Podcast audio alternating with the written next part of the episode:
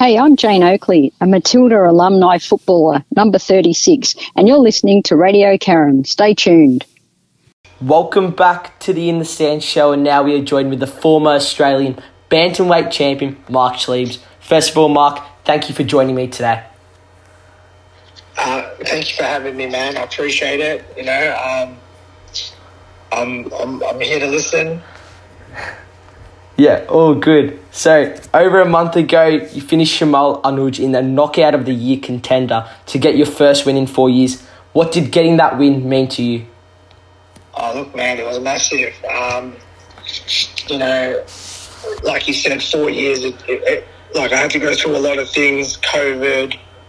Um, I didn't get the I didn't get the vaccine, so I had to sit out, you know, and watch everything go go go ahead as well. And it was just a waiting game, you know. I knew my opportunity would come. I just had to stay patient and um, keep working towards the dream. And then I was I was lucky enough to get a, a no limit uh, no limit fight against Rocky Ogden.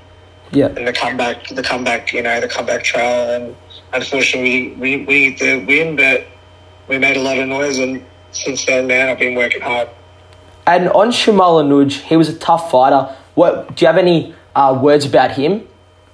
Yeah, look, man, I respect him, man. You know, credit to him. Know, he took the fight when a lot of people um, didn't want to take the fight. So, you know, credit to him, man. He's a warrior. Um, like, and he, I have to respect him, man. He had he had heavy hands as well. Yeah. So, and you can see that in the first round. I got caught with a body shot. It looked Yeah. like a body shot, and I recovered, but I had to respect it, man, and then adapt. Yeah. You said after the fight you had to overcome some personal issues in the lead up to the fight. If you don't mind me asking, how did you manage your personal issues to perform in the ring and pull off a great performance? Look, to be honest, it's just the experience of managing those kind of issues comes from experience of life. You know what I mean? So Yeah.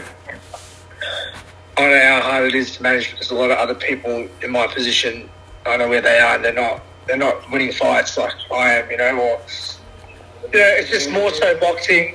It, it's for me because I've done it for so long. You know, that's kind of my knack to filter my filter myself. You know, if, if I if I if I'm feeling a downward uh, downward uh, spiral, you know, with emotions and whatnot, so okay, I'll get back to the gym. But it is hard. Sometimes you don't want to go back to the gym. Yeah. You know, and that, that outside noise takes over. But I've been lucky enough to, you know, be motivated, love boxing again, I fall in love with it properly, and have this opportunity has ignited that. So now going forward, man, I'm just I'm trying to reach for for, for everything I can. You know. Yeah. So now what's next next for you? Is there any- anyone you want to fight next year or anything that you want to achieve by the end of 2024? 2024, I want to be world champion, man. Yeah. I want to be world champion, or if not, ready to be world champion. So that's my plan. And I know, you know, deep down in my heart, I can do it. Yeah. Uh, that's my plan, man. My that's my expe- uh, expectation of myself, and um, you know, with hard work, like I've started camp already for my next fight. So I don't know um, who my next fight will be, but just know that let the fans know, baby, it's going to be a big fight. So Would that fight be you. over in Vegas with no limit? Uh, look, I don't think so, but you never know. All right, all right. Earlier on in the year, you fought Rocky Ogden. Uh, you fought at a uh, heavier weight than usual. It was a pretty pretty heated up matchup. You unfortunately didn't get the job done. But what were your thoughts on the fight, and what were your thoughts on the lead up to the fight? Yeah, look, the lead up, a lot of emotion into the lead up. You know, uh, I'll, I'll let the fans know later after this win. Or before this win, I, I lost. A, I lost. Uh, my partner had a miscarriage, and then you know I took the fight a week later. So just to, to get my mind off that kind of pain, you know, I took the fight. I knew it was going to be a hard fight.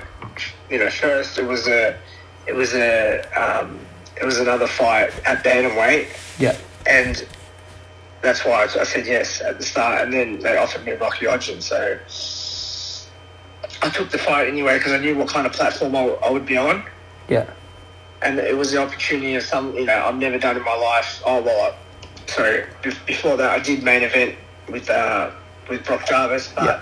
you know to be on Showtime you know, pay per view was massive. You know what I mean? Yeah. And because of the lead up, we we got moved, we got upgraded from prelims to, you know, the first the first fight of the pay per view card. You know, so Yeah. that was that was massive. Yeah. Um, but yeah, with those emotions running, you know, very fresh in my mind. It wasn't ideal camp either. My hand was fucked. Um, there's a lot of things, you know what I mean? Yeah. Uh, you know, I had tr- drums with my uh, uh, trainer at the time. He wasn't able to calm up, and and I just had to make it up, make do what, with what I had, you know, Yeah. and make a team up from thin air. So, but look, you know, since then I've grown a lot. As you can tell, you know, my performance with Anuj, you know, it was it was a lot. It was a different athlete in there. You know what I mean? Yeah. So going forward, man, I'd love I'd love to fight Rocky again someday.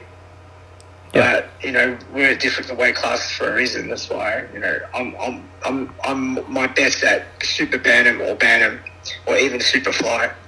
Yeah. So they're my three weight divisions I can I can campaign uh, campaign in and you know fuck cunts up. So Yeah. that's my plan, man. My plan is to eventually become a three division world champion. Yeah. So back in COVID lockdown, you faced Brock Jarvis in an anticipated Aussie matchup. Unfortunately, didn't get the win in that one. But how was your preparation for that fight whilst in the middle of lockdown? Mm.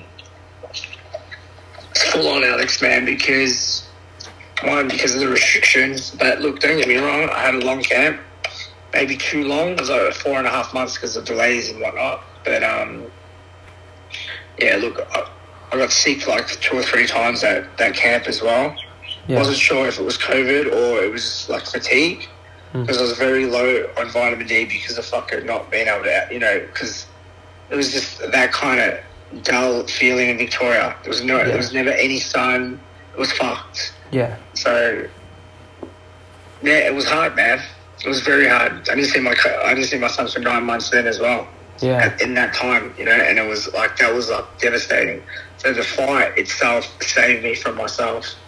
Which is why you know, even though with the beating, with the, the Brock, that's why you know a lot of people see that like my will to win was more greater than you know obviously my physical abilities because you know a lot of people are like fuck man how would you take those shots you know and keep fighting but when you when you need to win you know what I mean when Yeah. you fucking are, trying to win actually that's what it looks like Hmm. it doesn't look like you know fucking most guys get chinned and they're like oh that's it it's over but with- I knew it was going to be, you know, he, he came in 900 grams over the weight, the, the, the contracted weight as well.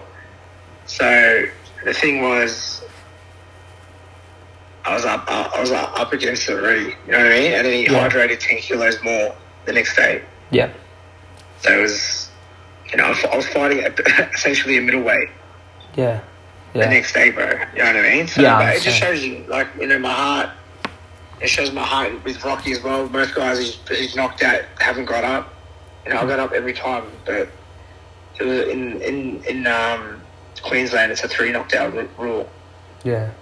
Yeah, but yeah, that's that's about it, bro. Yeah. So you started your professional boxing career at 18 years old. Yeah. Why did you start fighting professionally at such a young age?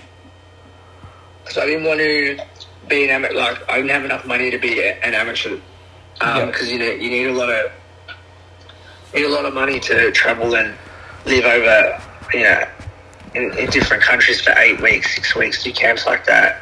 Yeah. Australian Australian uh, box, uh, combat uh, boxing, amateur boxing, they don't really um, they don't really fund the boxers as such as much as the like the swimmers and that, you know Yeah. it's a hard it's hard to like compete like I mean, unless you got good sponsors behind you. Like uh, remember you're you're an adult, you know. Yeah. Most of them are adults, you know, competing, making no money. Yeah. It's like you know, but still you're going away for six weeks to Europe or you're going six, you know four weeks to Asia. And you're fighting every fucking second day. You know, making weight, no money. Like so, I, I wanted to turn pro. I want to be world champion. Yeah. You know I mean, so I turned pro at 18. I was like, I didn't give a fuck. Like, I didn't care. I was sparring man at 15, passionate.